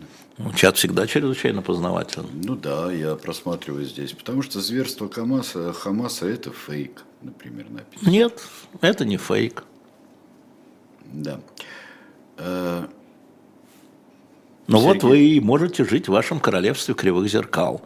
Это вы знаете, как эм, значит, есть такое движение, часть движения ЛГБТ в Соединенных Штатах Америки, которые выступили в поддержку Хамаса. А знают ли эти э, друзья из ЛГБТ, что там делают с ними в Газе? Это не просто запрещено. Это фейк. Не-не, секундочку, а съездите. А съездите и потом расскажите. Но вы же тоже не ездите, а про все говорите. Знаешь, это, это, это а, такая... Нет, съездите. Вы говорите фейк, проверяйте.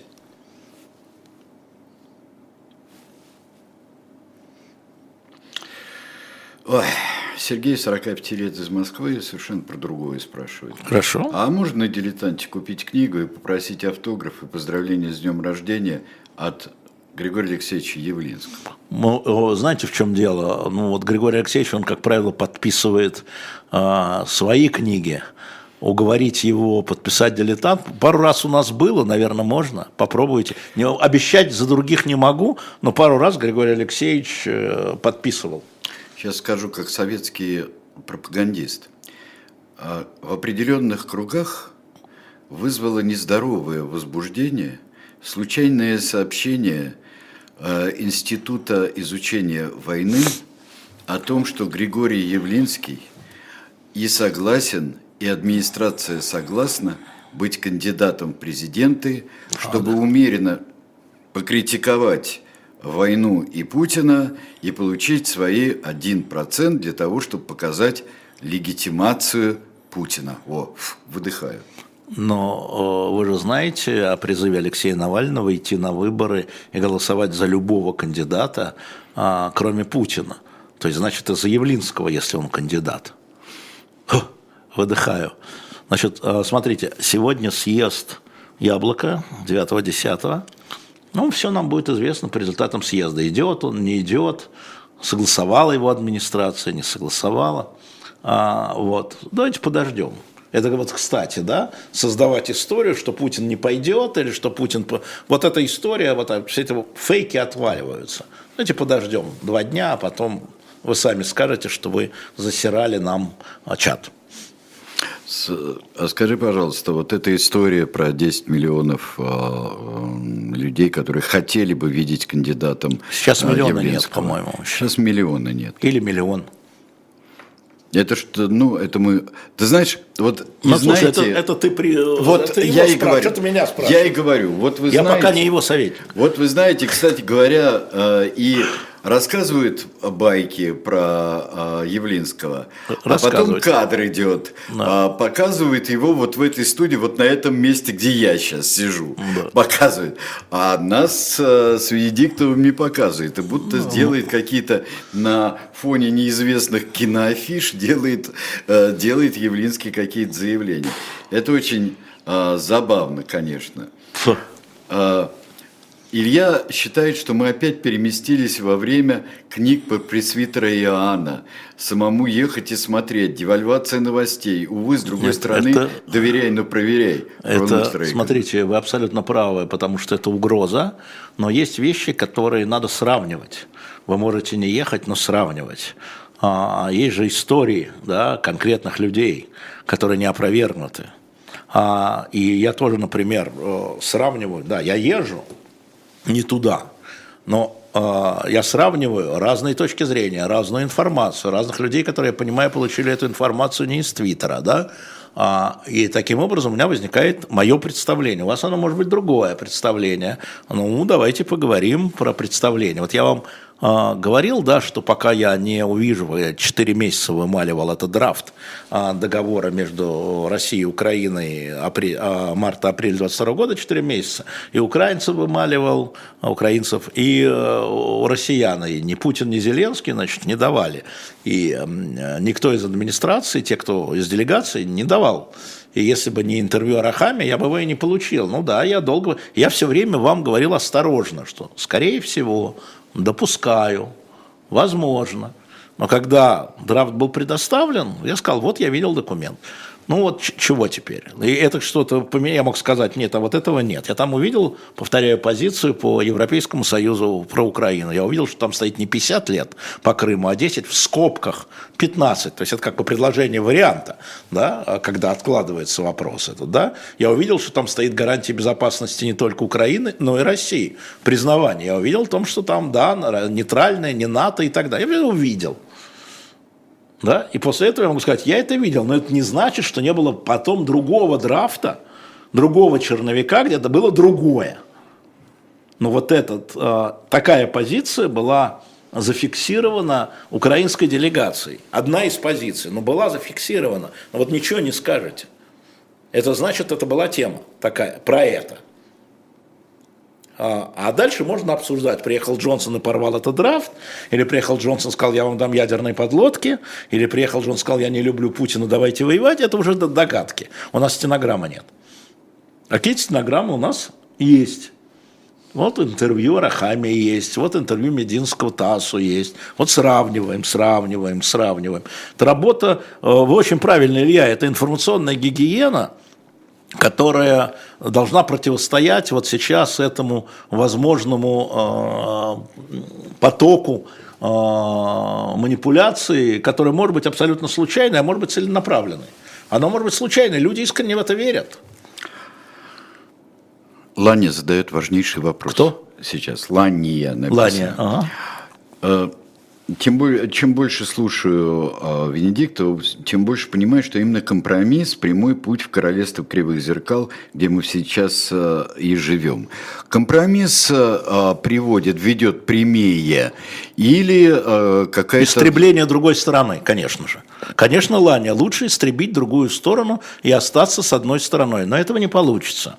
Знаете, есть мечты, вот вы мечтаете, чтобы не было компромисса, а, а есть возможности – есть то, что будет реально. Э, просто вы не любите, видимо, признавать, что э, жизнь сложна, да, и кровава. И э, вы можете жить только в обществе, где тролли истребили эльфов и живут в своем лариене. Или наоборот, эльфы истребили троллей и живут где-нибудь еще. Довольно кровожадно, сказал бы я. У нас с вами разные взгляды, Лания, на эти проблемы. Все, что я могу сказать. Кирилл интересно говорит, такое ощущение, что критерии выбора людей, да, эмоциональный резонанс, Сейчас нашел да. от политика, а законы – это люто скучная вещь, множество, ряды, функций, производные но, модели. Но это всегда было так, только сейчас, благодаря вот а, развитию соцсетей, и отсутствие посредника, да, профессионального. Но это как самолечение, понимаете? А, грубо говоря, вы сами себя лечите, не спрашивая мнения доктора. Распространение информации не верифицируется, потому что вам показалось, я сейчас говорю о людях, которые реально верят в то, что они распространяют, вам показалось, что это правда. Профессиональный журналист, это я готовлю к сегодняшнему твит-комнате, да, он обязан проверять, даже если это ложится ему на душу. Да? Он не может просто сказать там «Зеленский людоед». Он не может этого сказать просто. Ну, то есть, естественно, в сатирический журнал может изобразить Путина, Зеленского, Байдена, там, кого хоть Нетаньяху, как хотите, но все знают, этот журнал сатирический. Понимаете? Это там Канара Шене, Шарли Ибдо, это крокодил, да. Но журналист, который разбирается э, и хочет вам показать анализ ситуации, он просто лозунгами не отделается. А, в, а соцсети дают возможность любому человеку, объявив себя журналистом или не объявляя его, позволять себе все самое разное, тем самым вводить вас в заблуждение. Это же история в том, что играя на, конечно, играя на эмоциях а, и апеллируя к эмоциям, ты делаешь это быстрее и грубее, чем апеллирование к разуму. Потому что на эмоцию ничего включать не надо, а на разум надо включать разум. Ты знаешь, а, вот у нас, э, я надеюсь, что у нас э, докупят интересующиеся, Народ успеют хватает со страшной силой. А, дилетант с 22 ноября «Власть террора». Последний номер, крайний, вот, последний, как хотите. Да. Нет, ни в коем случае. Неважно, как да. хотите, они как называют, здесь у меня крайне, компромисс. Крайнее танго в Париже, да, обожаю. Да. А, так вот, я совершенно отравился, пока готовился этой французской революции – И вот все, на, все было наоборот. Я нет, я пересматривал, я пересматривал замечательно пятичасовую двухфильмовую эпопею французской революции гениальными актерами. И вот когда я увидел, что э, в Версаль приходит толпа, которую произвольно поместили и Марата туда, э, создатели фильма, я увидел это чат. Это вот, вот старый, даже доламповый чат. Ну да. Когда они стоят... Толпа это чат. Когда да. они стоят под балконом. Да. Король украл весь хлеб, да? Король украл. А австриячка сбежала уже. Да, уже сбежала. Ну вот она вышла, все равно сбежала. Все равно сбежала, да, да. да. Ну так бывает, Детей да. не надо. И поэтому, Или да. Покажи детей, ну да. И поэтому а, вопрос скепсиса и перепроверки сами да, мне кажется, чрезвычайно важно. Поэтому я всегда говорю, что не смотрите только «Живой гвоздь», смотрите другие каналы. Конечно. Но говорю и сравнивайте, сравнивайте. Про стрельбу в школе. Ну, это, это трагедия, которую предотвратить нельзя. То есть эту трагедию можно было предотвратить, но в целом по стране эту трагедию, по стране, по миру, эту трагедию предотвратить нельзя. И в школах э, у подростков э, это бывало и будет. По-разному бывало, когда не было доступа там, к оружию, тогда э, девочки от несчастной любви там, выпрыгивали из окон или там забивали ногами. Забивали ногами, просто не знали в Советском Союзе, мы вчера об этом говорили, да, не было соцсетей. Вот. И это, я всегда считаю, что это в первую ответственность родителей, а не рамок металлоискателя. Рамки надо ставить, Пусть, пусть ничего страшного. А чьих родителей, если это действительно был буллинг? Или насколько... Ну, значит, девочка с этим не пришла к родителям. Значит, она не доверяла своим родителям. Что она не подозревала, что родители даже могут помочь. А она, ей некому было обратиться. Даже к сестре-близняшке, видимо, которая училась в том же самом классе вообще-то. А, и никто... Э, то есть это все не безобидная история. Абсолютно. А, сегодня, вчера Парижский суд вынес приговор двум, а, четырем, шести, шести детям несовершеннолетним. Вы знаете, что а, три года тому назад в одном из парижских а, школ был убит, обезглавлен учитель Сумель Пати. Он был обезглавлен. Почему? Потому что дети стали рассказывать о том, что он, значит, рассказывал плохие вещи про пророка Мухаммеда. Да? И там выгонял мусульман из класса. Одна из девочек – которая вчера э, была осуждена. Она тогда была несовершеннолетней, это было три года назад. И суд по делам несовершеннолетних присудил ее, по-моему, ей 8 месяцев э, тюрьмы э, условно. Или досрочно, ну вот не, не в тюрьму, а вот он, над ней висит и контроль. Она прогуляла урок, а ее не было на этом уроке. Она придумала, что ее выгнал учитель из-за того, что там Мухаммед и так далее, и, и слышала какие-то отзвуки. Папа пошел разбираться. Папа пошел разбираться, и самое главное, папа э, описал все эти события, что это негодяй учитель, описал в Твиттере, в соцсетях. Значит, э, радикальные э, исламисты двое там, решили его наказать. Решили его наказать и обезглавили его. Причем э, некоторые другие ученики за деньги, тоже несовершеннолетние, показали, они знали, что они показали на этого учения. Вот он идет – это он, он вышел, и учитель был обезглавлен. Вчера был суд, шесть подростков, но они уже не подростки, им уже 17-18 лет, они все были приговорены, суд для, для несовершеннолетних, конечно, были приговорены к условным срокам, там, 8-12 месяцев, а, и так дальше. Школа, Почему я защищал сериал «Школа»? Я ее защищал там вплоть, извини меня, меня, меня Путин один раз спросил. Путин меня один раз спросил на встрече главных редакторов, там, только Эрнста я защищали. Я ему говорю, это правда, Владимир Владимирович, я как школьный учитель говорю, такие процессы, как в сериале «Школа», они были просто, они не видны были вам и мне, когда мы с вами учились в те годы, не было соцсетей, а это все реально. Почему он так смотрится, этот сериал «Школа»? Почему слово «пацаны» сейчас так смотрится? Да. Ровно потому, что люди понимают, что это, ну, может быть, чуть преувеличено, может быть да, но искусство и должно высвечивать, подсвечено, да, но это реальности, и школа реальная. И вот вам, пожалуйста. Эта история, еще раз повторю, я вчера сказал, может кто-то из наших э, э, зрителей не слышал, это история отсутствия доверие между ребенком и родителями. Потому что нам их заботы кажутся мелкими. У нас тут это, с одной стороны, компьютер, компания пива, с другой стороны, компьютер, варенье борща, кино, театр, поездка. Подожди, потом. Ну, подумаешь, назвали дурой. А это может быть такая трагедия, да? Сядь и поговори сначала, а все остальное потом. И ребенок должен знать, что он к тебе придет, ты отложишь все дела, даже если они вот тебе кажутся важными, да, и ты его хотя бы выслушаешь и хотя бы посочувствуешь, он будет знать, что есть куда прийти. Я думаю, что основ... ну, э, все люди разные, э, родители разные, ничего не объяснишь, э, и вот, и это будет э, повторяться, когда был тот шутинг, я говорю, он будет повторяться. Да ты что? Я говорю, он будет повторяться, потому что это вот так в обществе. И это не связано с Россией никак.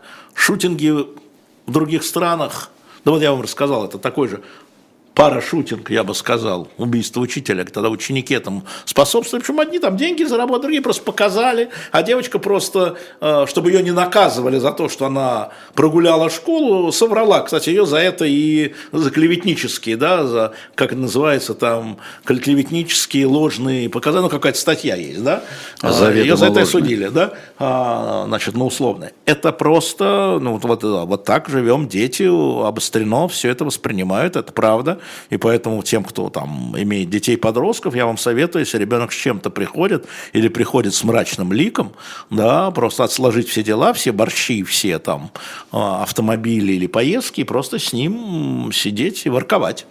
Конечно. И родителям легче первыми обеспокоиться. Я знаю, что в хороших школах, а такие школы есть, где э, учителя э, в отличие от очень многих бездумных учителей, не провоцируют буллинг, потому что учитель Нет, провоцировать может... буллинг – это совсем да. отдельная история, тоже да. преступление. Это тоже Но они просто не замечают, потому что у них нагрузка, да, у тебя 30 человек, 10 минут перемены, еще 30 человек, 10 минут перемены, еще 15 человек, подожди, мне некогда, мне нужно поставить четвертый отчет надо написать, отчет надо написать. Вот это это кошмар совершенно. Нет, не, не, но все равно главное не учителя, а родители, что бы ни говорили. Конечно, но... Э... Чего бы ни говорили. Учителя как мина, эти самые миноискатели. И как миноискатели, и как металлоискатели. Да, но это дополнение. Ну да, скажем так, и во всяком случае, мнение сейчас такое. столько есть способов связи между родителями, учителями. И, и, некогда, и... некогда, некогда. Ой, да ладно. Некогда. На самом деле это отговорки. Алеша. Ну, э, Алеша. объясни это вот этому папе, который арестован. Арестовали э, директора, задержали директора, задержали главу охранного отделения, задержали тетку вахтера, э, папу задержали естественным образом. Э, ну, вот это вот государство, ну так понимает всю эту историю. Хорошо, давай да. мы еще раз представим. Да, еще книжки замечательные тайные истории.